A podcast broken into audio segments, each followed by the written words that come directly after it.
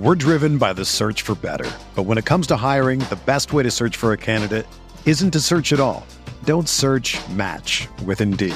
Indeed is your matching and hiring platform with over 350 million global monthly visitors, according to Indeed data, and a matching engine that helps you find quality candidates fast. Ditch the busy work. Use Indeed for scheduling, screening, and messaging so you can connect with candidates faster. Leveraging over 140 million qualifications and preferences every day, Indeed's matching engine is constantly learning from your preferences, so the more you use Indeed, the better it gets. Join more than 3.5 million businesses worldwide that use Indeed to hire great talent fast. And listeners of this show will get a $75 sponsored job credit to get your jobs more visibility at Indeed.com slash BlueWire. Just go to Indeed.com slash BlueWire right now and support our show by saying that you heard about Indeed on this podcast. That's Indeed.com slash BlueWire. Terms and conditions apply. Need to hire? You need Indeed.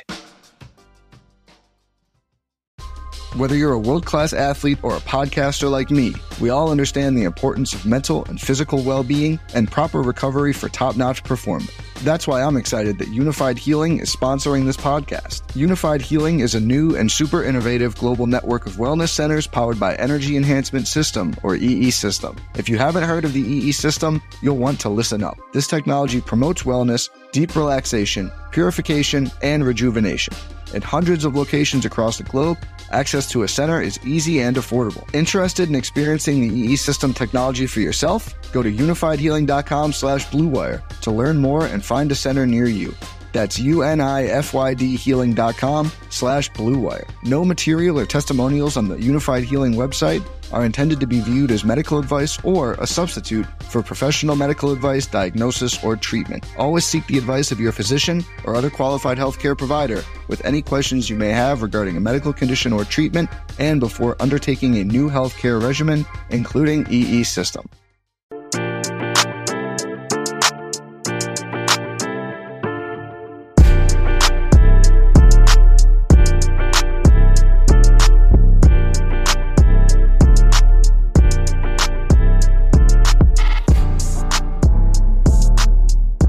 RotoGrinders, NFL, Food for Thought podcast. Another week.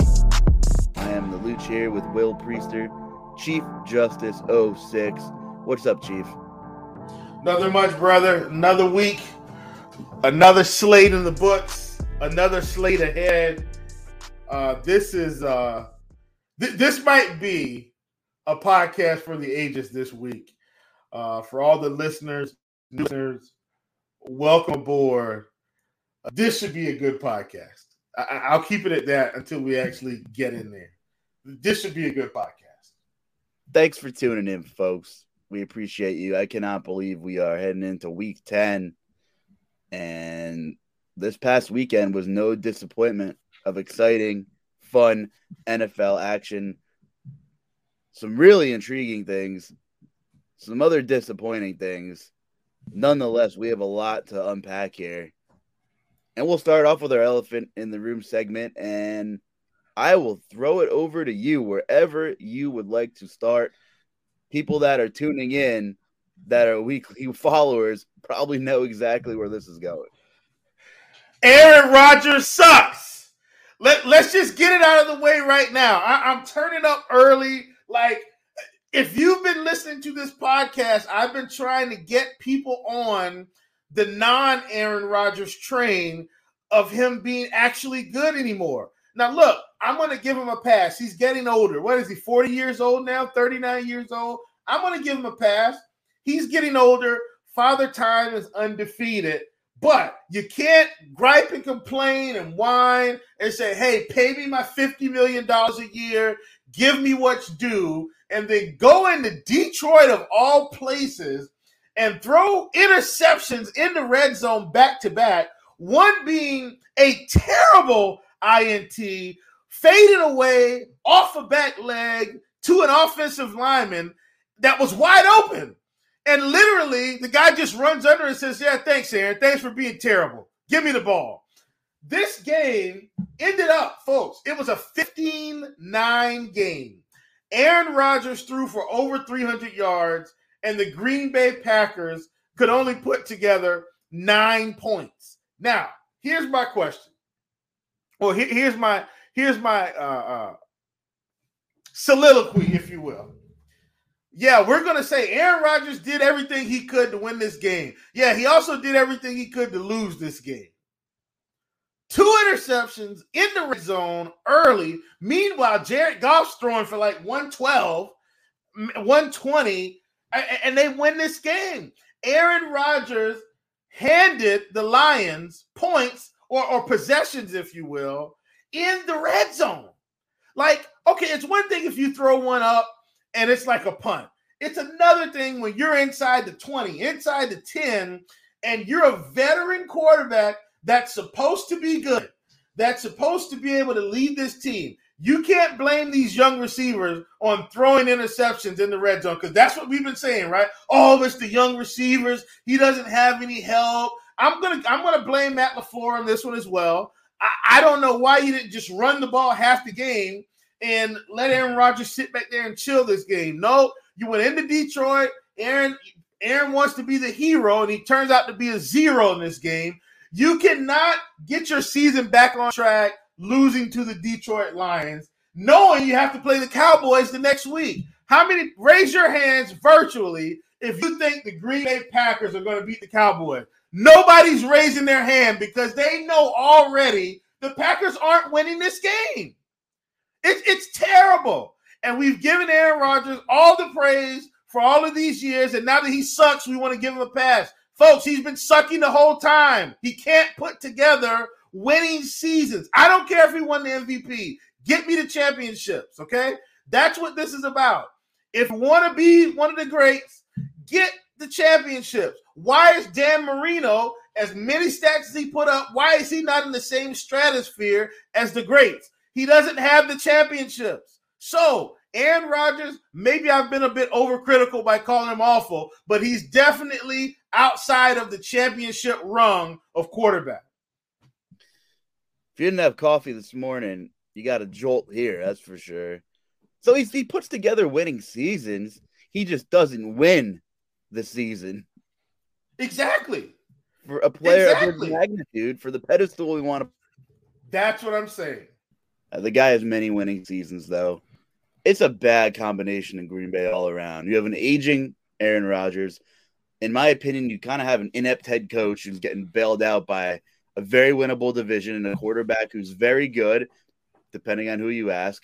Maybe he's not elite, but the division had many winnable, win, like winnable games for many years between the state of the Lions. There's two gimmies every year except this year the Vikings have been up and down. The Bears haven't been good for, geez, you know, we're pushing seven, eight years pretty much already. And here we are. And you get smoked. Okay, you don't get smoked by the Lions, but anytime the Lions beat the Packers, the state of the franchise is not good. You have no help at wide receiver.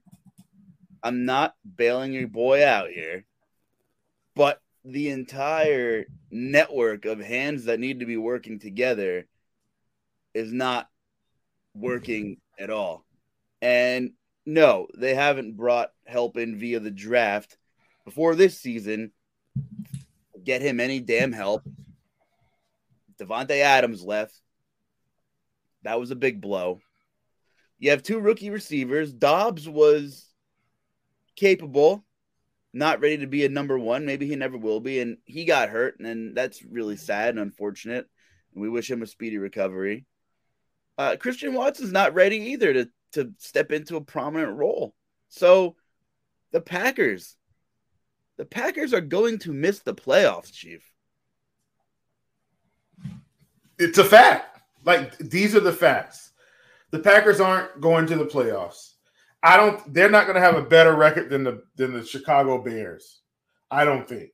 Um, they're definitely not going to have a better record than than the Vikings. Even though the Vikings are about to actually be in a tough stretch of games, to have a better record than the Vikings. And heck, who knows? They can't even beat the Detroit Lions at this point. I, I don't. I don't even think. I think we just have zero expectations for the Packers at this point this season.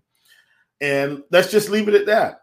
Like, I'm shocked Aaron Rodgers didn't just throw in the towel at halftime and retire. I mean, what what else? What else is he going to accomplish? What what other team is even willing to take him on outside of his name value? Of course, of course, he could very well end up a Carolina Panther next year. I, am kidding. I, I doubt it. Uh, but my point is, he he's surviving off name value right now. That that's what this is. And guess what? Tom Brady surviving off name value too. But the difference is Tom Brady went out there and won a game. And he did help them win that game by manufacturing a 44 second uh, game winning drive. Like that, like that's all I'm saying, right? If if Aaron Rodgers was helping this team actually win games, I wouldn't be so critical on him this season. Do, do you understand? Because I've seen Tom Brady go out there and not have the weapons but still win games. I've seen Peyton Manning not actually have the arm strength to be an NFL quarterback, but still go out there and win games. You get what I'm saying? So that's what I've seen Eli Manning maybe not be as talented as some of these other guys, but go out and win games. I've seen Drew Brees have a have a, a, a decline in his skill level over the years, but still go out here and win games. I've seen Ben Roethlisberger with hurt knees, hurt elbows, hurt ankles go out here and win games. I've seen Michael Vick play for the Atlanta Falcons, be one of the most electric quarterbacks in football, have a dogfight incident, come back and play for the Eagles, and go out here and win games. So when you when you're asking me about where does Aaron Rodgers rank on my totem pole, this is why I'm not on the Aaron Rodgers trade because I've seen other great quarterbacks still get it done with limited ability and limited limited talent around them and controversy and all these other things. So I don't want to hear it about Aaron Rodgers anymore. The a loss to the Detroit Lions in one of the worst seasons this organization has had is all I need to put the nail in the coffin. If you're not winning against the Detroit Lions when they're bad too and have been the scum of the division since their existence, like your, your time is over. I'm done. Collectively, the team's just not very talented either. A lot of those quarterbacks you mentioned had a consistently better supporting cast around them, though. A lot of those names you mentioned. Aaron Rodgers did have that for quite some time, though and you know, I'm just circling around your point, weaving around a couple of them here. But it kind of felt like that Lions game was like a microcosm. Is that a word? Uh, a snippet. I don't. I don't know. A snippet of his career. How, you know, like where the rest of the rings. You know, you always say win another championship. Green Bay had 350 yards, averaged over five and a half yards of play converted over 50% of their third downs, one time of possession by like 10 minutes, couldn't get the job done. Doesn't that just feel like losing in the NFC championship time after time and time again, Chief? That loss kind of encapsulates. I'm making up words now. You gotta love it. I don't even know what I'm talking about. But Green Bay did everything they had to do to win that game, except win the game Sunday, is what I'm getting at here. Okay. Now, I would agree with you. I would agree with you if these things did not happen. Oh, Aaron Rodgers cost them three turnovers. Aaron Rodgers throws two in the red zone, three interceptions overall. Now, quarterbacks are going to throw interceptions, and I understand that. But my point is, as much as many stats, and, and see, here's where I'm going, Luch. I've been saying this. Aaron Rodgers can put up some stats, but where are the wins? Where Aaron Rodgers for MVP? Okay, great. Where where are the championships?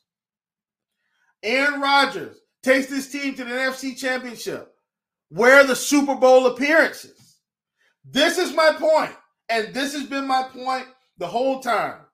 If you're going to be put on the pedestal, and be in the same stratosphere as the greats, the production and the and the other things need to line up with the with the pedestal that you've been afforded the opportunity to have in the National Football League. And Aaron Rodgers has taken that pedestal and done nothing with it but achieve regular season success. And this year he doesn't even have that. And so guess what's happening now? The legend of Aaron Rodgers is exposed. And it's and it's it's exposed right before your very eyes. Once again, I'm comparing him to these great quarterbacks because this is what we've done from the beginning of time. That is why I'm so critical of Aaron Rodgers. It has nothing to do with how I feel about him personally. It's got everything to do with how I feel that he measures up versus some of the other all time greats.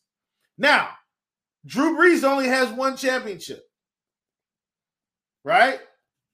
Aaron Rodgers only has one. So if I want to be critical of Aaron, I'm going to be critical of Drew as well. But what are the differences? Drew Brees doesn't whine and complain and talks bad about the coach and talk. You see what I'm saying? It's it's so it's it's all these things working together. And so if this is going to be your personality that you present to the media and you present to everyone else, then we've got to judge you accordingly. And so if you're going to be a jerk in front of the camera, I'm going to be a jerk on the camera and call you out and say that you've had a crappy attitude and now you're not even winning games.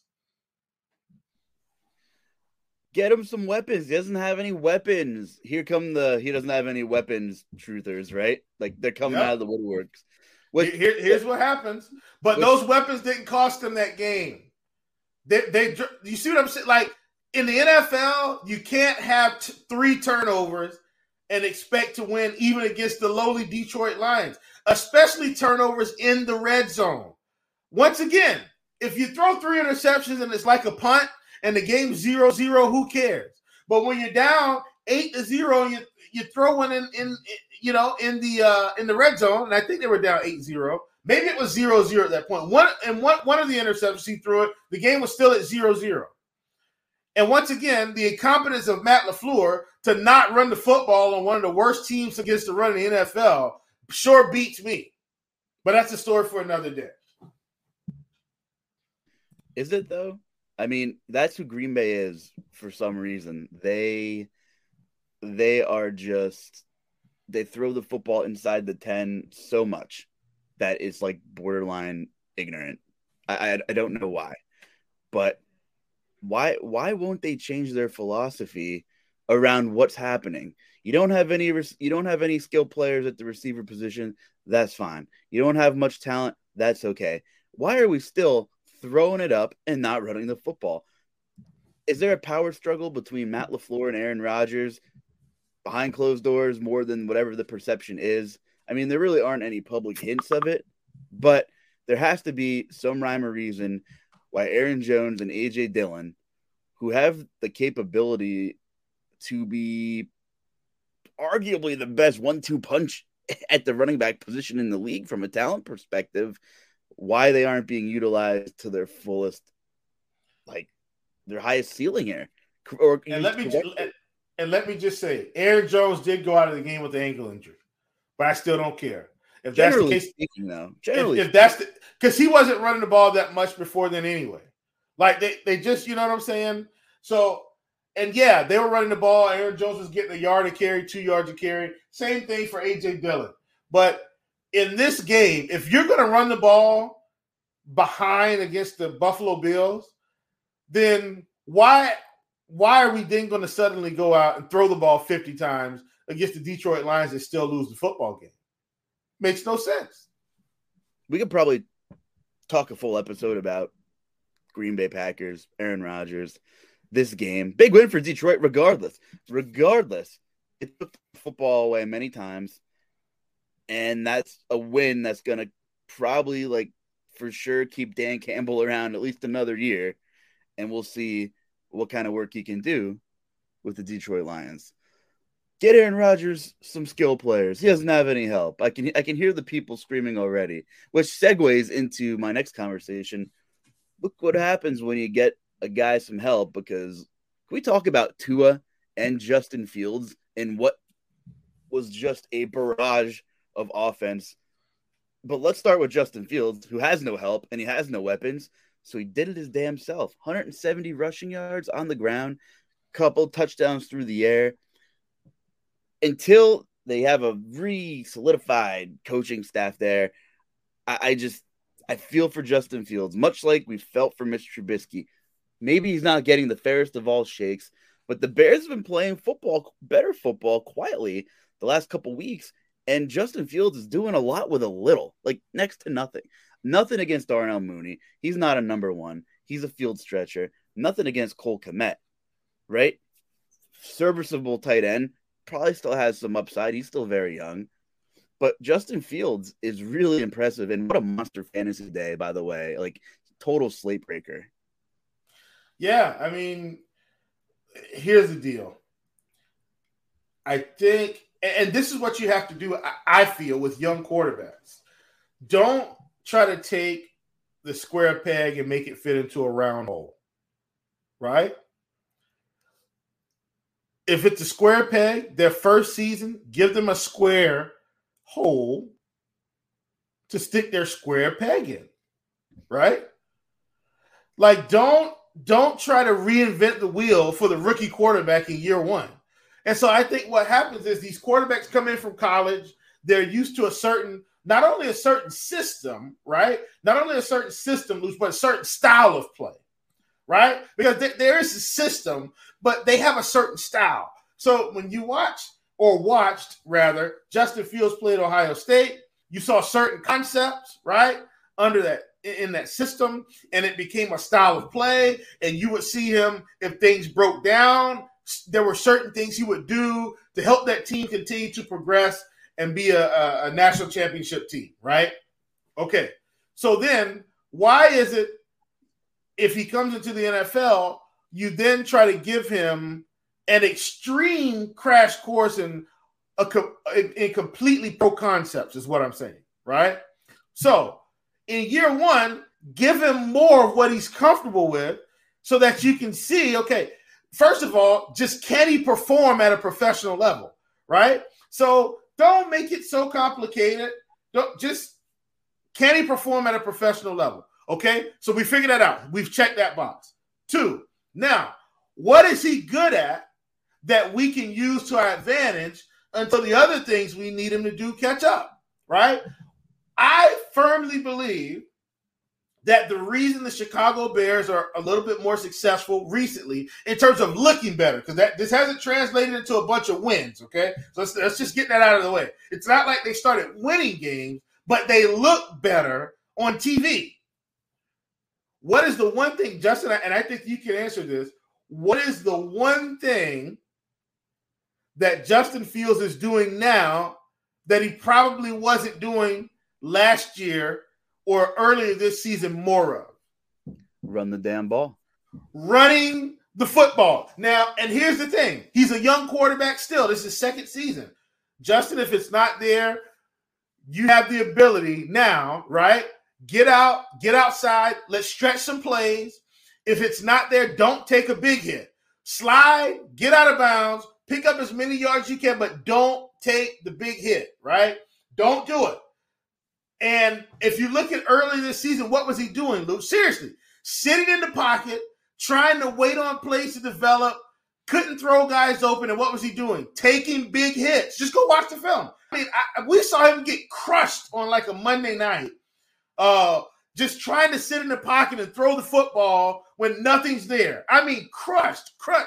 And now what do you see? It's not there. No problem. I'll take off. I'll pick up what I can and we'll keep the change moving. And so now they've gone from an offense that looks complete that looked completely anemic to an offense that can now move the chains a little bit. It's more exciting when Justin Fields gets outside and runs the football when he has to, right? Guess what else that does? Now the defense can't just sit there and tee off. Okay, you can go ahead and blitz if you like, but if you blitz in the wrong place, I'm getting rid of the ball quickly or I'm running out of it. And so now defenses have to play them a bit more honestly. And if he continues to progress, my, my prediction is by year four, he's one of the better quarterbacks in the league. If he continues to progress. That's the caveat. He has double digit rushing attempts in four games this season. Three of them have come in the last four weeks. So there's a how many sh- points have they scored in those games? I don't have it pulled up. Oh no, I got you right here, brother. I got you right here. So this past week, sorry, did I cut you off there, Luke? Please forgive me if I did. I'm so sorry. This past week, the Chicago Bears scored 32 points.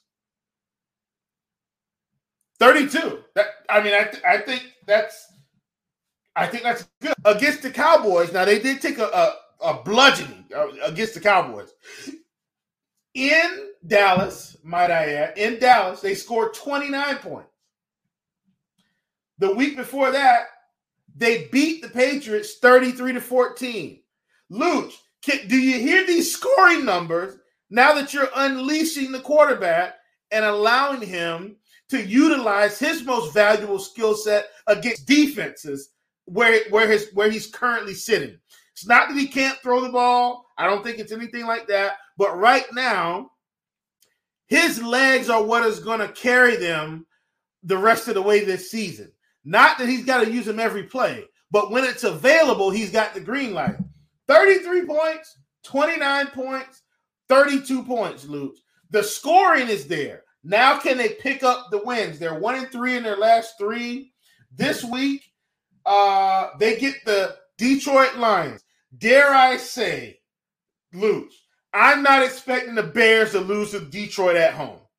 The Bears should if the Bears should be able to put up another 30 points this week. And if they do that, guess what's coming down the pipeline later this season? Lucha, you ready for this? In week 13, the Green Bay Packers come to town on December 4th in Chicago.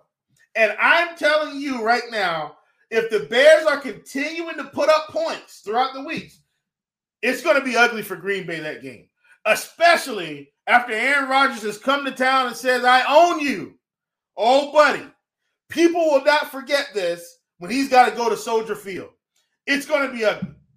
It's going to be very ugly. And prior to that, just to tie it all together, Green Bay will have the Eagles the week before.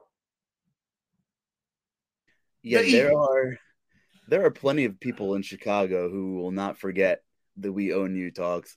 Chicago is the second biggest city in the country, I believe. So plenty of people will oh, oh remember. Oh, the memories are there. Green Bay has the Titans in Week 11. They Listen. have the Cowboys next week. Listen, Green Bay is spiraling out of control, and the Bears are on the upswing. Minnesota is probably going to win this division. The Bears will finish second. I like it. And it's a big step forward for the Bears and Justin Fields. They should be spending a lot of time in the offseason looking at what Greg Roman did with Lamar Jackson to scheme that entire system. I mean, look at Baltimore, Chief. There's no pass catchers in Baltimore. They even shipped out Hollywood Brown.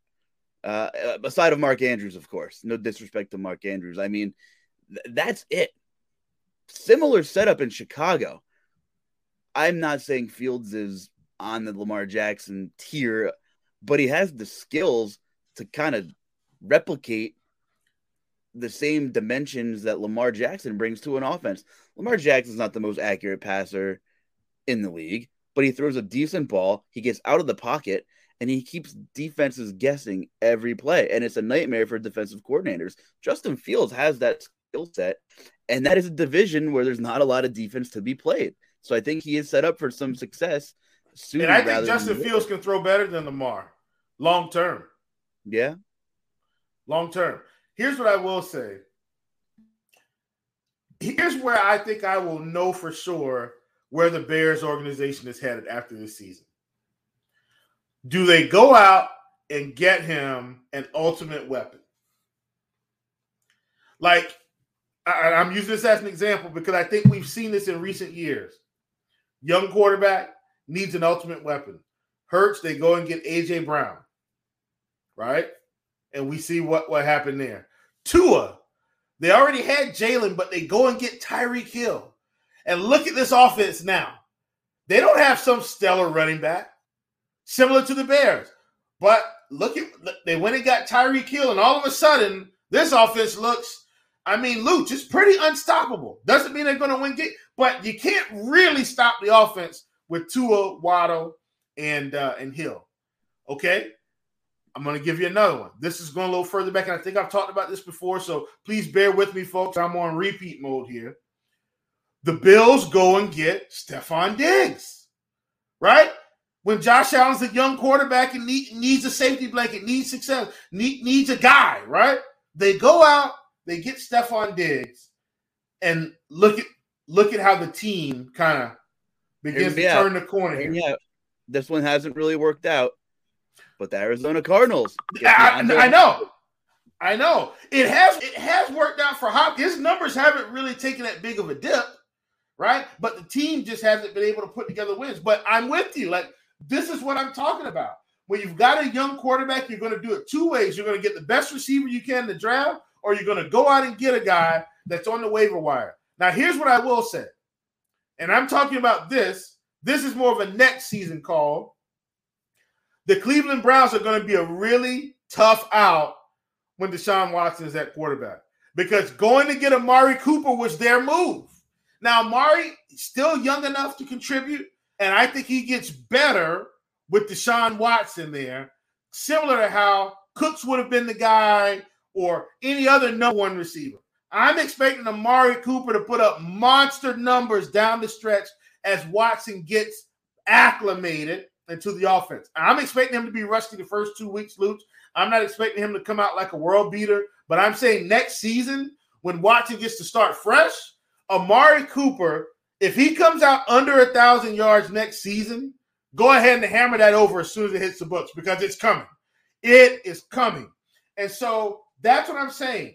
Hasn't worked out for the Raiders. Going to get uh going to get Davante. But Davante's numbers have suffered a little because of these stinker games he's had. But it but outside of the stinkers, man, he's put up monster games. He had another one this past week. Like you got to go and get the guy. And and I think if you do that, if they do that with the Bears, they did get Chase Claypool. Uh, I, I think that was interesting. I think it's good for him because Chase is like a gadget guy uh, you know, a, a much stronger receiver than Mooney. Won't be flying down the field, but I think he's good for them if they go and get a true number one. There was over 700 yards of offense in that game. And what does Miami have that Chicago doesn't, though? And this isn't any Bears coaching slander, but Mike McDaniel is a freaking genius. Creativity, trust. He has that locker room. Young head coach, under 40 years old, which is the newer trend. Pretty analytical. He's got the swagger. He's a little cocky. Uh, he's confident, but the players play for him, and they do have a good bond, it seems. And just the leap Tua has made, you could bring in Tyreek Hill, fantastic upgrade. But all the other things that McDaniel and his coaching staff have been able to clean up with Tua. The, the foot the footwork, you know, he's a very unorthodox has a very unorthodox style. Everything about Tua is not textbook at all. And he's having a fantastic year. He's he, while dealing with an injury plagued season quietly, very scary moment earlier this season, as we all know. And he has 15 touchdowns, three picks. They're winning football games, and they're a threat. I, I don't know who they're going to stop defensively, but they could put up points in the best of the best shootouts, and that's for damn sure. So, another team very active. They got Tyreek Hill. They made a flurry of moves. You know, they bring in Chase Edmonds. They bring in Mostert. You know, Edmonds is out, out of the picture already. They're they're active. They're not. They content. go get Bradley up for defense. They know they have a window, a big window of opportunity here, and they're going to be a big go, player. Go get, yeah, and, and, and I, I think they've already signed Bradley Chubb to his extension, which says to me, hey. We're driven by the search for better. But when it comes to hiring, the best way to search for a candidate isn't to search at all. Don't search match with Indeed. Indeed is your matching and hiring platform with over 350 million global monthly visitors, according to Indeed data, and a matching engine that helps you find quality candidates fast. Ditch the busy work. Use Indeed for scheduling, screening, and messaging so you can connect with candidates faster. Leveraging over 140 million qualifications and preferences every day, Indeed's matching engine is constantly learning from your preferences, so the more you use Indeed, the better it gets. Join more than 3.5 million businesses worldwide that use Indeed to hire great talent fast. And listeners of this show will get a $75 sponsored job credit to get your jobs more visibility at Indeed.com slash BlueWire. Just go to Indeed.com slash BlueWire right now and support our show by saying that you heard about Indeed on this podcast. That's Indeed.com slash BlueWire. Terms and conditions apply. Need to hire? You need Indeed. We we want it. We want it now. The Jets losing to the Bills, which is another thing we can we can talk about briefly. The Jets Yeah, they- losing. They won, bud. No, no, I mean, I'm sorry. I mean, the Bills losing to the Jets. Okay, Excuse me. okay. Sorry. Thank you for the correction. Sorry, listeners. The Bills losing to the Jets may have, in fact, infused the Miami Dolphins with a little bit of hope, because Well, now that's yeah. what they're saying. Wait, well, wait a minute. This this division's wide open. Like, This, every week you see tiered rankings of each team and this and that, and the Bills and the Chiefs and the Eagles are just on another level. This is anybody's league. This season is wide open, and we have seen it. Case point to a T. The Houston Texans gave the Philadelphia Eagles a run for their money for three quarters uh, on Thursday Night Football. The New York. Jets, the New York Jets contain Josh Allen about as well as you can contain Josh Allen, and they got it done. They squeaked it out. And let me say this. okay, Last season, though, and, and I'm, I'm sitting back and I'm thinking about this, Luch, and I'm starting to think, and I'm not trying to overreact, but Josh Allen is low key had a problem with the Jets in New York for two seasons back to back now. Like last last year, if you watched him play the Jets, it was something similar. I mean, it was field goal after field goal. I said, "What in the world is happening to the Bills?" Maybe the Jets just have their number here. But the difference is this season the Jets are actually have a winning record. Last season, not so much. This season, the Jets keep winning. Uh, you know, who knows what can happen by the end of the season when we get down to this thing, when we're at week 14 and the Jets go to the Bills. Chief, we talked Right. about it. They have a soft schedule, and we didn't pencil this in as a win. And th- this is No, we win. did not. huge win for the Jets.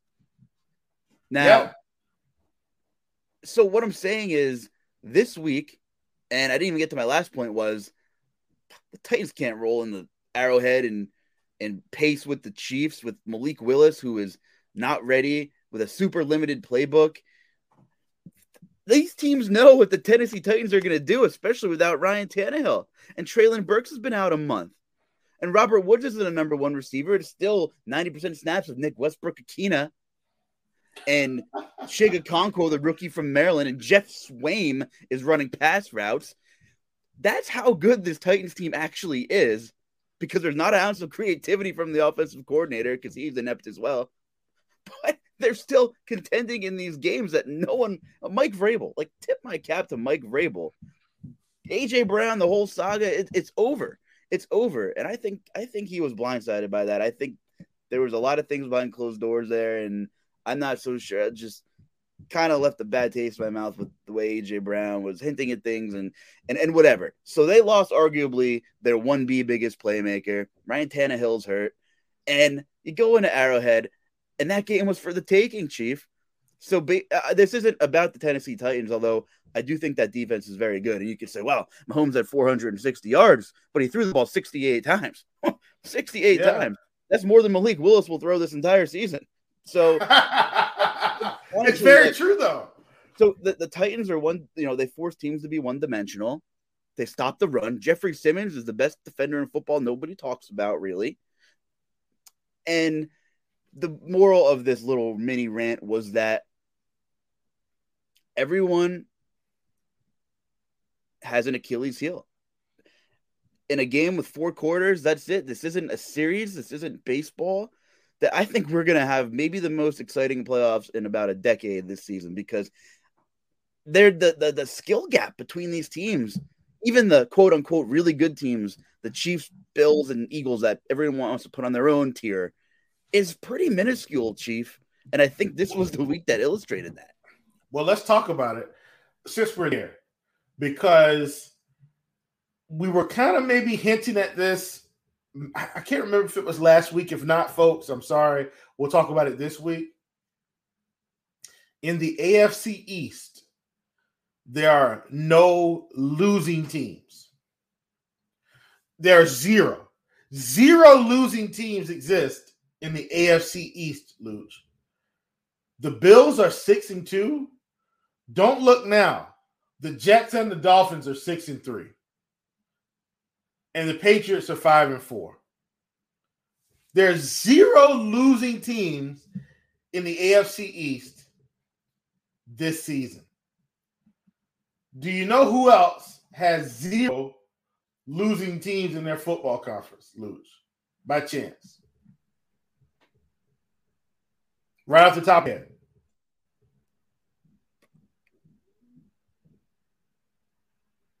No. Good, because there are none. That's how Okay. tough. Exactly. That's how tough the AFC East is going to be down the stretch. Like I want you to think about this because this the Jets pulling off this win has now created, in my opinion, a little AFC East controversy. The Bills don't have the shoe in to the division anymore. Like if they won this game, they would have been seven and one. The Jets would have been five and four. Dolphins six and three. Patriots five and four. They lose this game, and now the pecking order is basically nothing. There, there's no difference really. Now they're going to have to figure out how much do we beat up on each other. This is I'm telling this Jets win literally changed this this this uh this division overnight. And so I'm interested to see because here's the other thing. Everybody has trouble going to Miami. Every team, Patriots, Jets, Bills, they're going to have serious trouble going to Miami. The question is, how much trouble does Miami have when they go up there? And, I'm I'm just Luch, I'm actually I think I feel like the Bills may not and I'm not trying to overreact. I'm, I'm just talking about the particulars, okay? Because because for me, I thought the one game the Bills might actually have trouble with was the Miami game. Do you get what I'm saying? Like that, that's really where I'm headed with this. Like I didn't figure they'd have trouble with the Jets. And so when I'm when I'm looking at the Dolphins and I'm looking at their games and I'm saying, well, you look at they beat the Patriots 20 to 7 in in the 11th, right? I'm, I'm talking about their schedule here. They beat the Patriots already at home. They beat the Ravens on the road. They beat the Bills already at home. Remember, everybody has trouble going to Miami. They've already beat the Bills, lost to the Bengals, lost to the Jets, 40 to 7. But I'm going to give them a pass. Tua was kind of out. You know what I'm saying? They lose to the, the Vikings 24 to 16. Then they beat the Steelers. They beat the Lions. They just beat the Bears, right? And they get the Browns, they get the Texans, they get the 49ers in San Francisco. It'll be a tough game. They get the Chargers, they go to the Bills, they get the Packers, they go to New England, they get the Jets at home. And I, I, my assumption is on January 8th, they beat the Jets at home. As long as Tua is healthy and his offense has been humming along. My assumption is they go one for one with the split. I think they can still beat the Patriots on the road. Okay? I think they beat the Packers. I think they beat the Browns. I think they beat the Dolphins. Maybe they lose to the 49ers on the road. I think they beat the Chargers. The question, Luch, here, here's the big one. If they beat Buffalo in Buffalo, Buffalo does not win this division. And that's where I'm headed with this with, with this AFC East. If the if the Dolphins beat the Bills in Buffalo, Buffalo is now a wild card team, and it's going to get very interesting as a Buffalo wild card team versus everything running through Buffalo. Because if it's got to run through Miami, everybody's going to have trouble. Everybody.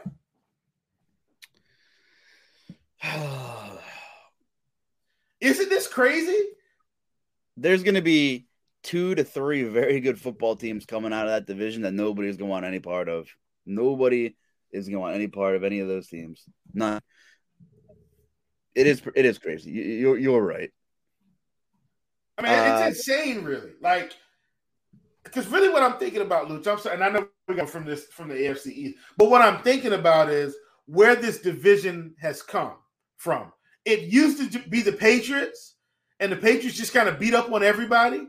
And even if the Patriots didn't win a lot of out of conference games, they were pretty much going to run through the division and head into the playoffs and see what happened. That now everything's got to run through the AFC East almost.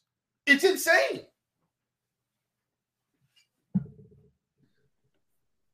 I would never want to see a Buffalo wild card team. That would be as a oh, fan gosh. of, as a fan of whatever team you're a fan of, and you say, "Wow, my team gets to host a first round playoff game," and it's the Bills that have to come to town.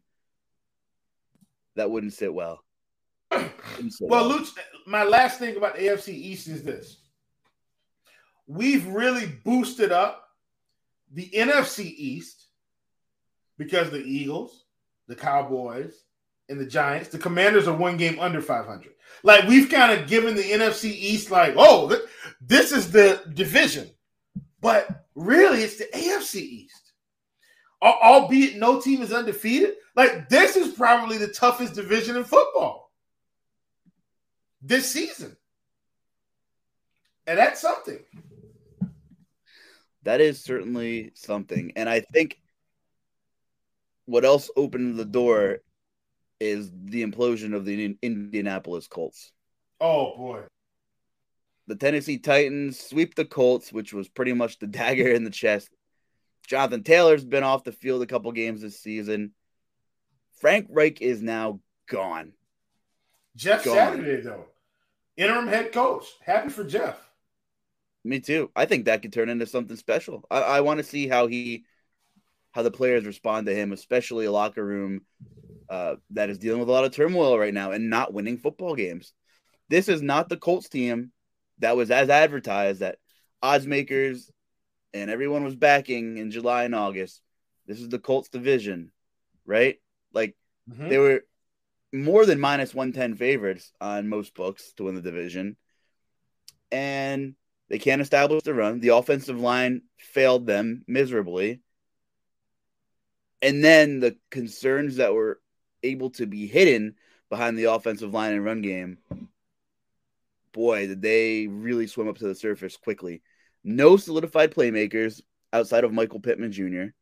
Is Michael Pittman Jr. even a number one wide receiver? I don't know. Maybe he's not ready. Jonathan Taylor, clearly not 100%. And even when he was, he couldn't run the ball like he did last season. That line is the bread and butter of that team. Who better than Jeff Saturday to figure it out, though? So, listen, Remember what the Colts did last year? Remember the second half surge they had, and everybody was like, "Here we go." Now, different circumstances. Matt Ryan benched for the young kid already, and I don't foresee that happening. There's going to be way too many growing pains on top of, you know, the coaching carousel here. And I hope that Jeff Saturday is the right move. Uh, maybe it's long term. If he's not the long term move, I hope they figure it out soon because this could just be another Chicago situation where there's too many coordinators. You know, really hard for a young quarterback to develop when you, you're implemented and thrown into so many systems year in and year out. Because then yep. football doesn't come slow at all. What I'm saying is the game moves too fast when you're thinking too much. And we'll see what happens. But Indy imploding opened the door for someone else to get into the playoff picture, whether it's a second or third team from the AFC East, whether the AFC North gets two or three teams in. Now, for a while, we kind of thought the AFC North would be the team, the the division to get three playoff teams in, and right now I- it's looking like I it's the AFC it. East. No, Yeah, I, I think be- because here's why, Luch. I'm looking at the schedule.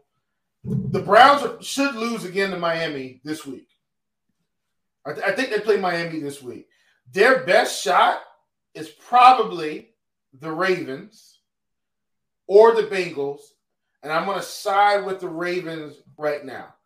So the Bengals play the Steelers this coming Sunday. That should be a win. Not no no not this coming Sunday. I'm sorry. Uh, in two weeks, they, they they should beat the Steelers, but I'm not taking them to beat the Titans. I'm just I'm not doing that. Like I, I don't think I don't think they beat the Titans in Tennessee. I, I don't see it. I don't think they beat the Chiefs at home. I think they beat the Browns. I think they beat the Buckers. I'm not sure if they beat the Patriots. I think the Bills went on the road, and I don't think they beat the Ravens. You give it. Up. It's like I. And look, weird things can happen. I understand. And let me just say, even though the Bills lost to the Jets, I'm not writing off the Bills. I still think they're one of the best teams in football. To me, this is more about the Jets being a lot better than we anticipated uh, after a brutal loss the week before, right? Like they're still a young team, and I think that's what you're seeing. They're a young, charismatic team. Like Sauce Gardner might be their best player. But he plays on defense. Well, what is Salah? He's a defensive coach. Like, you know, it's like they're a young, chaotic team, and they're going to have some growing pains still. The, the Jets most likely lose, are going to lose a game that they shouldn't, even though they just beat the Bills. They've got to go to the Patriots. The Bears come to town. They got to go to the Vikings. Like they've got a fairly tough schedule down the stretch. And that might end up being their Achilles heel. If they beat the Patriots this week, then it's getting real interesting because the Patriots will be 500 and they'll be 7 and 3. I'm expecting Miami to win this week. They'll be 7 and 3. Uh, the Bills should probably win. Uh, let's see what the Bills play. I just want to make sure I got this right. You play Minnesota. Yes. The Bills play the Vikings, but they're at home. I'm going to give them the edge here after a brutal, not brutal, but a gut wrenching loss to the Jets. You've heard Josh Allen. See, this is what I'm talking about. You've heard Josh Allen come on online.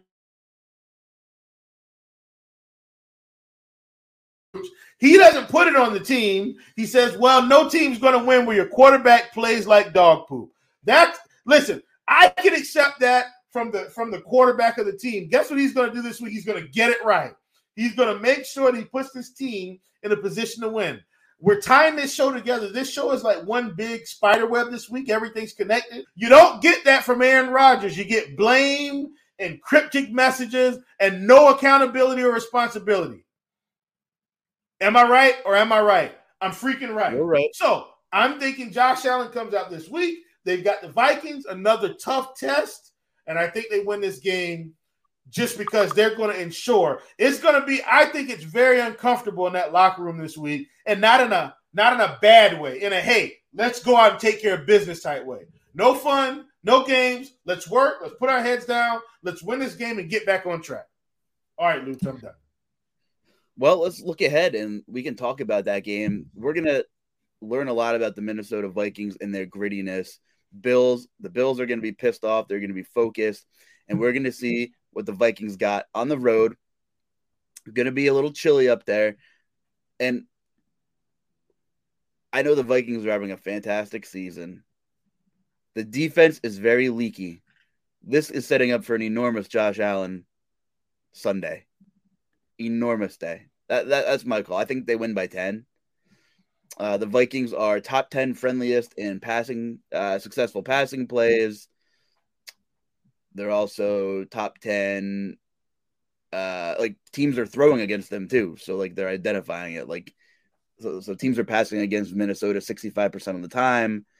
They don't pressure quarterbacks a lot. They give clean pockets up at a top 5 highest rate in the league. This isn't a week I'd want to see Buffalo, that's for sure, especially Yeah. when I need to travel there. I I think we're setting up for a big Josh Allen. I, he'll be he'll be the cash game play in DFS for sure. But Got to give kudos to Minnesota though because they're in. They have one loss. They're winning football games in the National Football League. They went out and got Kirk Cousins yet another weapon in TJ Hockenson. Yes. And I have to applaud that. When you have a rare opportunity to really seize this division and they're jockeying for the top seed in the NFC and no one's talking about it. I know the Eagles haven't lost, but the Vikings are one game behind in the loss column. That dome would be electric. You don't want to go up and play through Minnesota inside. You don't No. want to do that.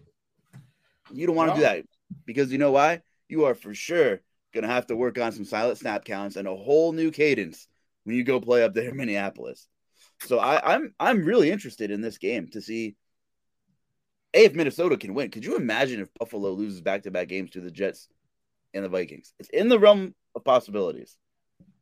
if if they lose to the Vikings this week, they, they could still be on track if they crush the rest of the division. But now there's no room for error. Like they can't lose any division games. It, man, I, that that's a good one, Jay. If if they lost to the Vikings this week, the media would probably think this team is off the rails, which I wouldn't agree with. But I don't. I'm, I'm not expecting them to lose this week for what it's worth. For what it's worth. They are seven and a half point favorites, and I think that's a fair number. And for the record, I don't think they lose. I think they win. I think they win by ten plus. But I do think the Vikings can keep up, which is the difference. Like to me, that's the big difference here. Like if they score 35 points, the Vikings can score 28 points. Like this team can score points. Like that that so to me, that's the big difference. It it does Josh Allen slip up with another costly turnover at the wrong time and and open the door for the Vikings to say, whoa, whoa wait a minute, we we got a big shot here to win if if the Vikings win this week, like people might start calling, you know, I, you might want to go out and get them on uh on the books for some Super Bowl odds. Because right now in the NFC, I think people still think it's the the Cowboys or the Eagles, and I'm wondering what their odds are to go to the Super Bowl. If and, and honestly, you probably better get that before the game starts, because once they win, the odds are going to change. I think, in my opinion. Because that would be a quality win on the road, and they're they're certainly going to win the NFC North. Certain. You can get you can get them at sixteen to one on FanDuel or MGM, eighteen to one on DraftKings. listen, I mean, listen. It's not my favorite team. We're in the business of making money here, Luch. I I think eighteen to one is good odds to say, hey, we're mid season and they're seven and one. Those are good odds, Luch. The Bills are inside three to one. Do you see what I'm saying? Like uh, if they lose Yeah. this week and and and and the Vikings win, that's probably going down. What do you think? 12 to 1, 10 to 1? Eh, like maybe maybe maybe six to one, and I- I'd consider buying low for sure. It's a buy low spot. Yeah. I mean, this is I mean, you, you'd have it tied up for the season, but man, the whew, the reward on that one I think could be monumental.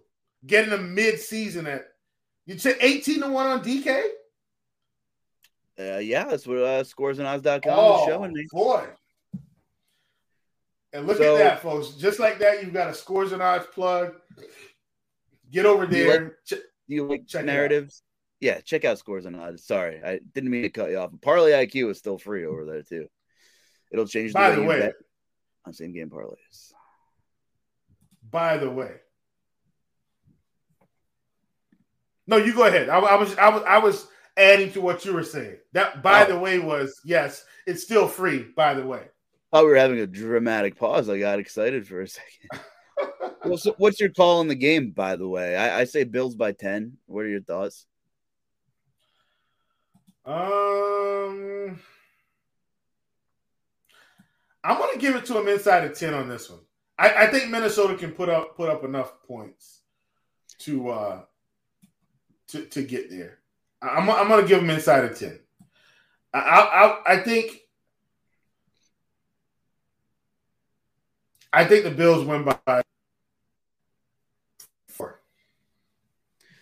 I think a very overlooked personnel upgrade is the fact that Tre'Davious White was taken off IR. He didn't play this week, but he could very well be making his debut this Sunday against the Vikings against Justin Jefferson, which makes a lot of sense. This is a top five corner in the league, folks, and the Bills are about to finally get him back in the mix. So that that is big. Two teams we talked about a lot today. Detroit Lions are going to Chicago as three point dogs. And everything we talked about makes me want to take Chicago minus three because the Lions are coming off an incredible high. I know momentum's funny, but that was more of a Green Bay loss than a Detroit win, I think. Yeah. That's not what the story showed. But Chicago had about as respectable of a loss as you could have. And I'm thinking I'm taking the Bears at home. I think they win this football game by more than three. Oh yeah, absolutely. Um, I, I think the Bears take care of business here. I mean, they've been scoring about thirty points a game the past three weeks, and I, am not expecting that to change this week. Not with the way Justin Fields has been playing. Uh, I do think Chase Claypool having an extra an extra week with the staff to kind of develop and get get a little bit more acclimated to the playbook. Uh, I think that'll open it up for him. Uh, I do think Chase Claypool changes this offense enough for this season, right? Because, like I said, just, it, it, does give uh, Fields another weapon. Mooney can get down the field. Kmet can catch some of these intermediate throws, another big body. And Claypool, to me, is kind of a you know big body Swiss Army knife type, strong receiver. You know, can can, can help them you know gather a few more possessions. These are the types of things I see with this team. So when they get a chance to play, a team that they can beat, they have to do it. I think they go out and take care of business. Another one for you. We got a 9:30 game, Tampa Bay and Seattle. The Bucs are two and a half point favorites. I think, I think that's Seattle wrong. Wins this football game. Yeah, I think it's yeah, wrong too. I think that's wrong. I, I, I think Seattle should be favored here. It, what's happening is Tom Brady is going to keep getting respect, and Geno Smith is not, and that's what's happened. The Seahawks are six and three, folks. They should be the favorites here, but they're not. It makes no sense. I, I, I don't understand it, but hey, that that's why there, are guys like us to help you for uh, all of your sports betting interest. And what we're saying is, I would be taking the Seahawks this week. Hey, it's Kaley Cuoco for Priceline. Ready to go to your happy place for a happy price? Well, why didn't you say so? Just download the Priceline app right now and save up to 60% on hotels. So, whether it's Cousin Kevin's Kazoo concert in Kansas City, go Kevin, or Becky's Bachelorette Bash in Bermuda, you never have to miss a trip ever again. So, download the Priceline app today. Your savings are waiting. Go to your happy place for a happy price. Go to your happy price, Priceline. You should write it up. Scores nods. Write it up. Yeah. No, you're a prop guy. You're a big prop guy on there. But man, I, I think I I think after talking through this, I want to write up Chicago and maybe Seattle. Maybe we, maybe we do a food for thought two leg parlay. take them both because I like both those calls as of right now. I mean, it's yeah Monday, but it seems right. I, that Seattle game has it could come down to the last possession, but I think they're the better football team, which is which is crazy. But a quarterback oh, a quarterback correlates directly so much with the team's output. We're not seeing Tom Brady play at that high level anymore, Chief. Yeah, he's not. But but like I said, massive respect for him. Um, I mean, manufacturing another win for this football team in 44 seconds. Like it's just it's it's really incredible career he's had. Like I, I think he should have retired after the Super Bowl with the Bucs. Like I think that was the prime time for him to do it. I'm not happy about Tom because I'm not like a Brady fan. I'm more of a I respect him for his accomplishments over the years. He, I think he should have retired after the the Buccaneers Super Bowl and went out in a blaze of glory. Instead, he wanted to keep playing. He's still playing now, and he's probably going to retire this season. But I think he'll push it another season just because he can't, he can't now go out and retire optically after the divorce. Like, you know what I'm saying? Maybe I'm wrong, but I think he should have left in a blaze of glory, and it might have changed. He's going into the Hall of Fame, but just leaving out on top. You know what I mean? I think there's something just saying, "Hey, Mike, dropping it. I got this championship. I'm out." Can we have a five minute fun little debate here before we jump into uh, story time? Yeah. And GP, GPP food of the day because you said the word Hall of Fame, and I had some tabs pulled up here because Amari Cooper was a name that I cannot believe that he's you know 28, 29 years old, and I was looking at Mike Evans as well. Oh. Mike Evans is I'm sorry. Luke. Luke, please forgive me. yes, Can I give you one more plug here? yes.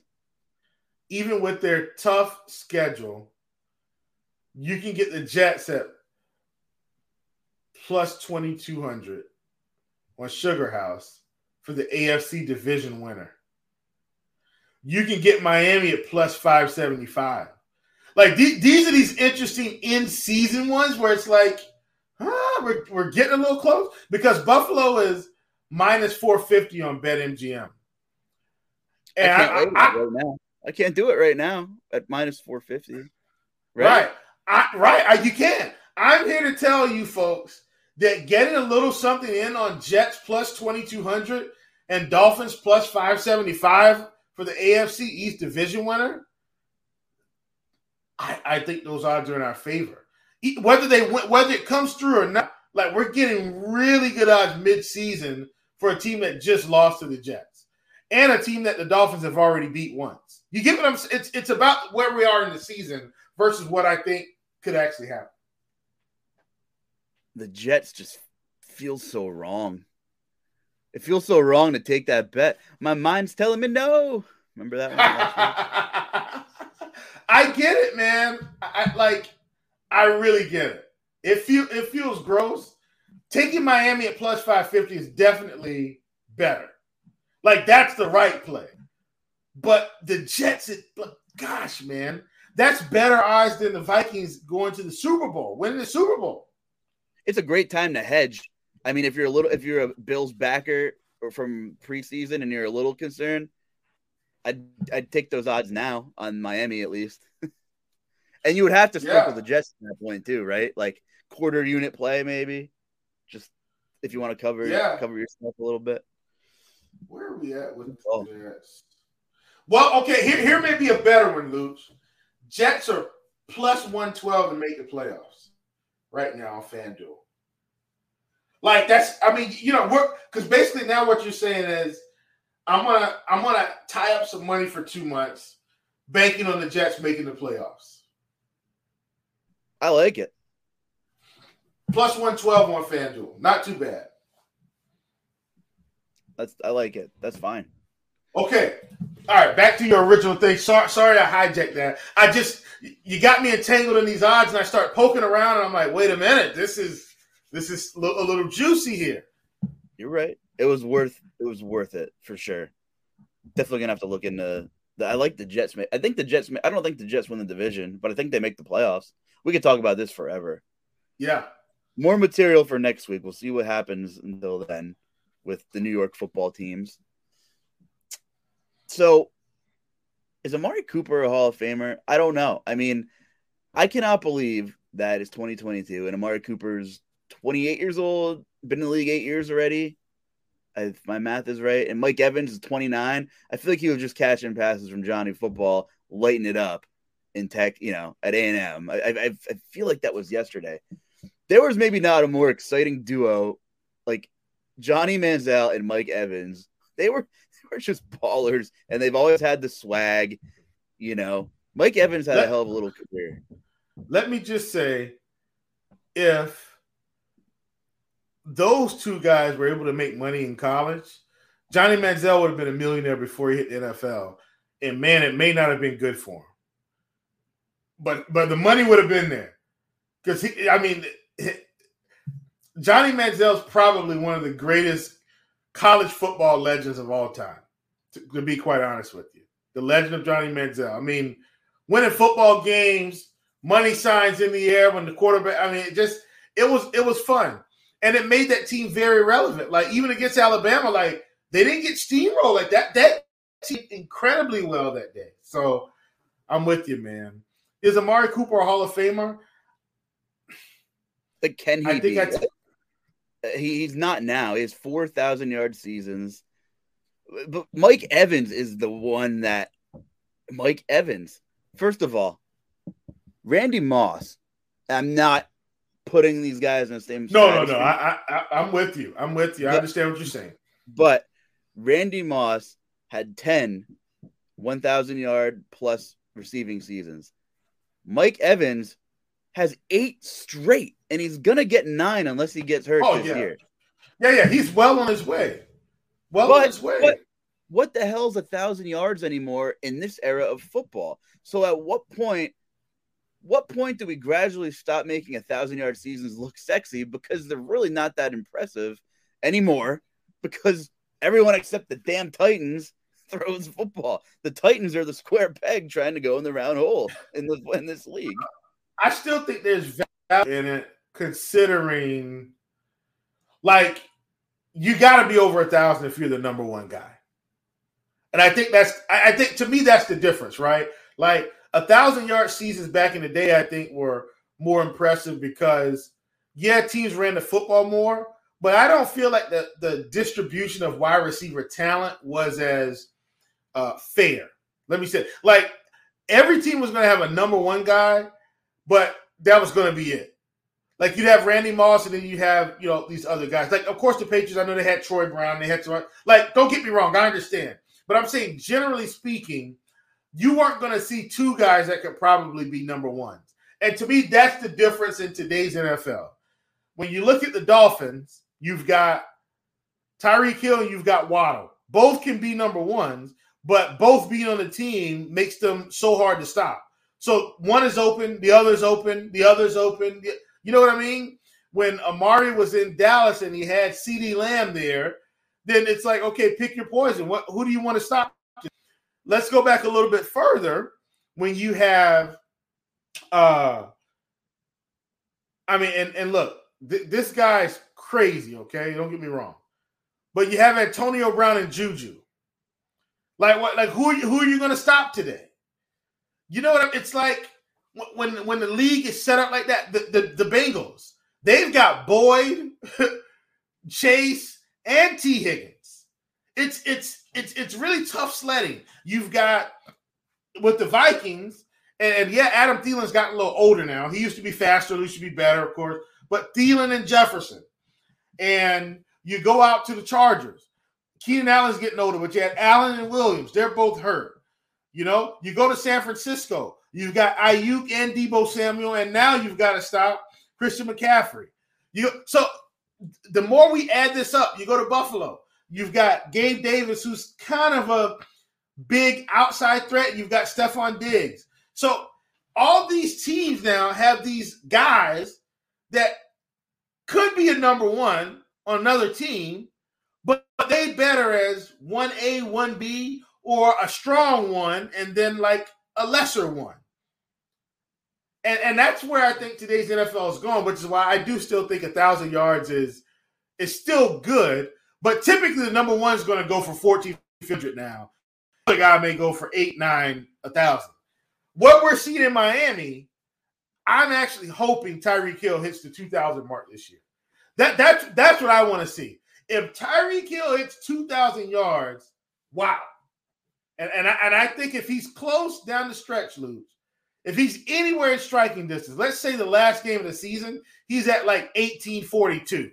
You better believe they're going to try to get him 2,000 yards that game. You better believe it.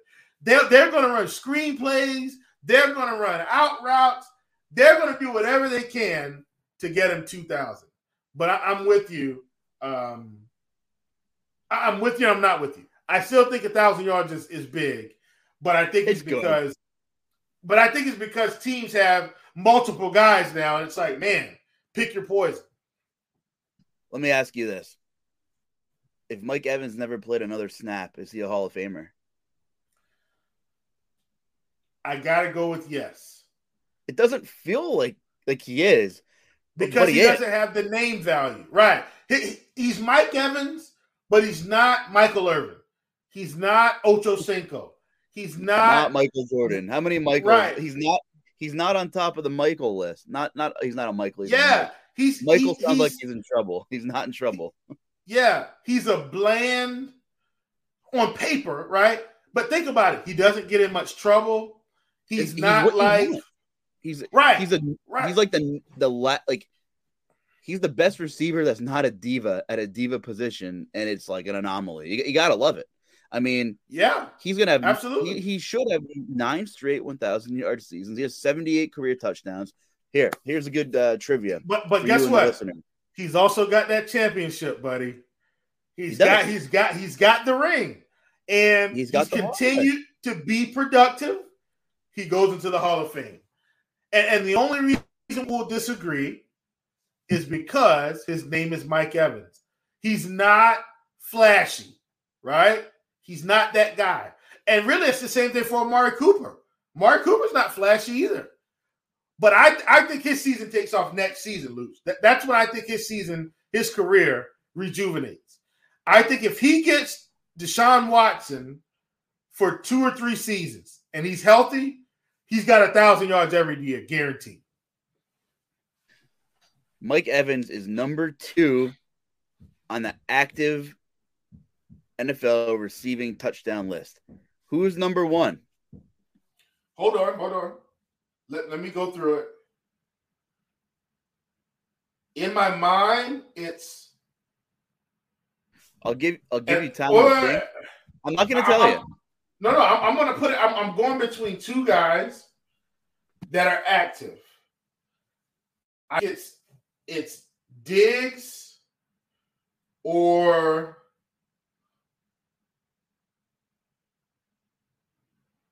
uh man, I feel like it's Diggs or Davante. Those would be my two. Cooper Kupp has come on late, and I don't think Kupp's been in the league as long as Evans, Davante, or Diggs. So to me, it's. Diggs or Davante. Really good guesses. Maybe one's right. But before I make you pick your final guess, and I'll give the audience another minute or two, there's three guys in this top 20 that I would give you 10 guesses, and you probably wouldn't think of them, but then you're like, oh, yeah, like he's been around. Number 20 is Marcedes Lewis, who's been playing since Oh Dynasty yeah, yeah, Road. yeah. And he just caught one yesterday, didn't he? No, no, no. did he catch? No, did he catch one yesterday? Marcedes Lewis has 38 career touchdowns. Um, number 13, another tight end, Kyle Rudolph, the red zone killer. Okay, yeah, that makes sense. That makes sense. Number 10, Randall Cobb. One more. That makes tons number, of sense. He's yeah, because he's active. He's just hurt. Number eight, negative game script Nelly, Marvin Jones. okay, okay. I can go with, like these are the old guys that are still active, still playing. I, I get down with that. Number one, Davante Adams. You nailed it. Yeah, Ha- had had to be Adams or Diggs in my. Stefon Diggs, number nine. Okay, We have Who's- Davante, who's number three? Evans. Yeah, yeah. DeAndre Hopkins. Ah, I, you know what? I forgot about Nuke. He wasn't just out of sight, out of mind. Wasn't playing much this season. Just got back. If I would have thought about Nuke, I, I would have absolutely taken Nuke over Diggs. Absolutely. I'll run through the top 10 because I need to stop talking so much because we have to get out of here soon. Number four, AJ Green. Number Okay, five, yeah. Travis Kelce. Yep. Six is Julio Jones. Seven, Tyreek Hill. Marvin Jones at eight. Diggs at nine. Wait a minute. What's the what's the gap between Tyreek and Julio? Julio is three ahead of Tyreek. Oh, Julio's dead. Ju- Julio's dead. Like Julio may not catch another touchdown this season, and Tyreek's on the upswing. Like if Tyreek, how many more years do you think? Last thing, because we got to get out, like you said. How many more years do you think Tyreek has? I think he's got at least another five, as long as he's not completely hurt. Five or six, like really good seasons because of his speed. Three to five. Yeah. Okay. So you think so out of five. I'm going to say he catches at least another 24 touchdowns. I'm going to give him eight a season, and I think that's very reasonable. I agree. Yeah, I agree. Anyway, number 11 is Amari Cooper. so another guy we just talked about. Yeah. On the yeah. EPP food of the day and story time. We've been intertwining these lately, but what do you got for us, Chief? Uh well, story time. It's listen, it's it's it's basketball season. Uh, my son's back in the saddle, and I, th- I don't know if I talked about this last week, but I'm excited. He's playing varsity this year. He's in tenth grade, and uh, I was talking to him the other day, and I'm like, "Hey man, you know how's practice going?" He's like, "Hey, it's going fine." I said, "So, uh, you know, what's it looking like?" He's like, "Man, I'm I'm running with the ones." I said, "Oh."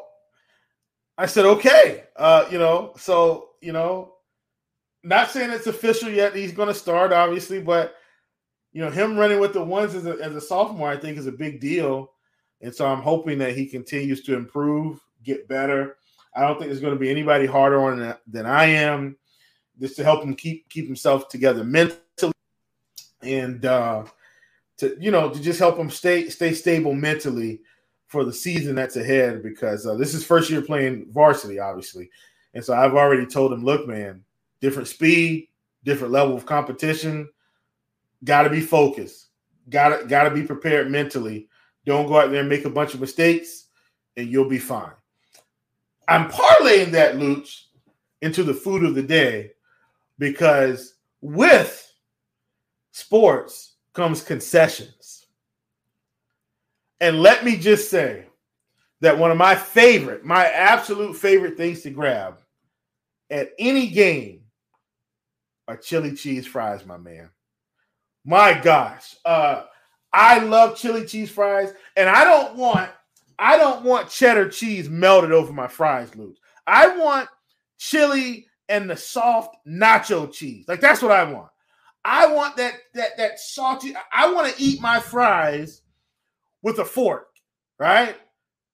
I want the ooey gooey goodness of the cheese and the chili coming together, and the fries get a little soggy. Come on, you guys know what I'm talking about. I don't want cheddar cheese where I got to pull it and all the cheddar comes off in one fry, and you're like, now I just got fries again. There's no cheese. I want cheese sauce. I want chili. Can't wait to grab chili cheese fries from wherever your favorite concession stand is. Folks, it's going to be glorious. The high school auditorium concession stands one of the only places where inflation really hasn't hit home. You can still get you can still get a generous helping at a at a local friendly price of what say 475 or something, right? Like yeah, because you know it's got to be cents. The, the, the local concession rate? stands. Oh, they need change. The high schools, the middle schools, they'll nickel and dime you a little bit just to get that odd number because they need change in their drawer, right? But Oh, what's the going man. rate for Philly cheese fries nowadays? And hey, let us know. Please, guys, let it tag this podcast if you're listening. We want to know this. What is the going rate for your local high school concession chili cheese fries? Please, please tag us with this. I will let you guys know next week because games are coming up now. He's got a game tomorrow, actually. Please let us know. I want to know this, Luke. This is going to get very interesting. You know where they very get it? You, you know they know where to sell you at the door because then you're leaving and then you always have someone whether it's a faculty or maybe someone doing a fundraiser oh, or the boy. Scout or the whatever then you just you have the candy bar table the world's the, finest chocolate. Yes. Yes sir. At the yes. entrance exit of every sporting event you have eight to ten assorted candies, and you know damn well I'm buying one for a dollar, whatever it is. Yes, a dollar, absolutely. One dollar even. Oh. Candy's always an even round number. One dollar. And hot food, four seventy five. yeah, yeah, yeah. What a way to close out this podcast. We knew this podcast was going to be great. We're it out with your local concession stand, non-inflated pricing, folks. It don't get any better than this. I want to tell you somewhere where I was this weekend, and maybe there's some listeners that were also there. I was at the Pennsylvania State Bacon Fest this My weekend. There was, I'm trying not to exaggerate, 150 different vendors there. It was in Easton, E A S T O N, like the bat, Pennsylvania, and they closed. It's a city, part of Lehigh Valley. I don't know, decent sized little mini city, I guess. And they closed down about, I don't know, six or seven blocks. And not not all the vendors were bacon related, but most of the menu had some kind of bacon. But it was all the best vendors and all their food trucks, since we know food trucks have really taken uh, the last decade by storm. And there was everything you could imagine cheesesteaks, cheese fries, bacon, everything. They were selling beer. There was restaurants selling beer, liquor, wine sampling. I did a shot, and this wasn't good, but I did it. But I did a shot of maple bacon flavored bourbon, just like because I had. To, I just felt obligated because it was calling my name, but it wasn't very good. But I feel like I had to do it. But Bacon Fest, oh, you're in a food coma just walking down the streets, my friend. I mean, every major vendor in probably the eastern half of Pennsylvania some in New Jersey, yeah. east kind of like on the border of New Jersey. I mean, that that was happening. If anybody was at Bacon Fest and there was live music all day, let me know. And if Yeah, you're in hit the us Lehigh up. Valley- if you're in the Lehigh Valley, let's go get a bite to eat sometime. So I have something to talk about in my podcast. Anyway. Yes, sir. Don't forget the chili cheese fries prices. We want to know what the going rate is. For my guy Will Priester, and I feel like we should say thanks to Aaron Rodgers because we talk about you all the time. If you're listening, Thanks, Aaron. I'm just I'm Justin Carlucci. Yes, thank you, Aaron. Enjoy your week and good luck, everyone.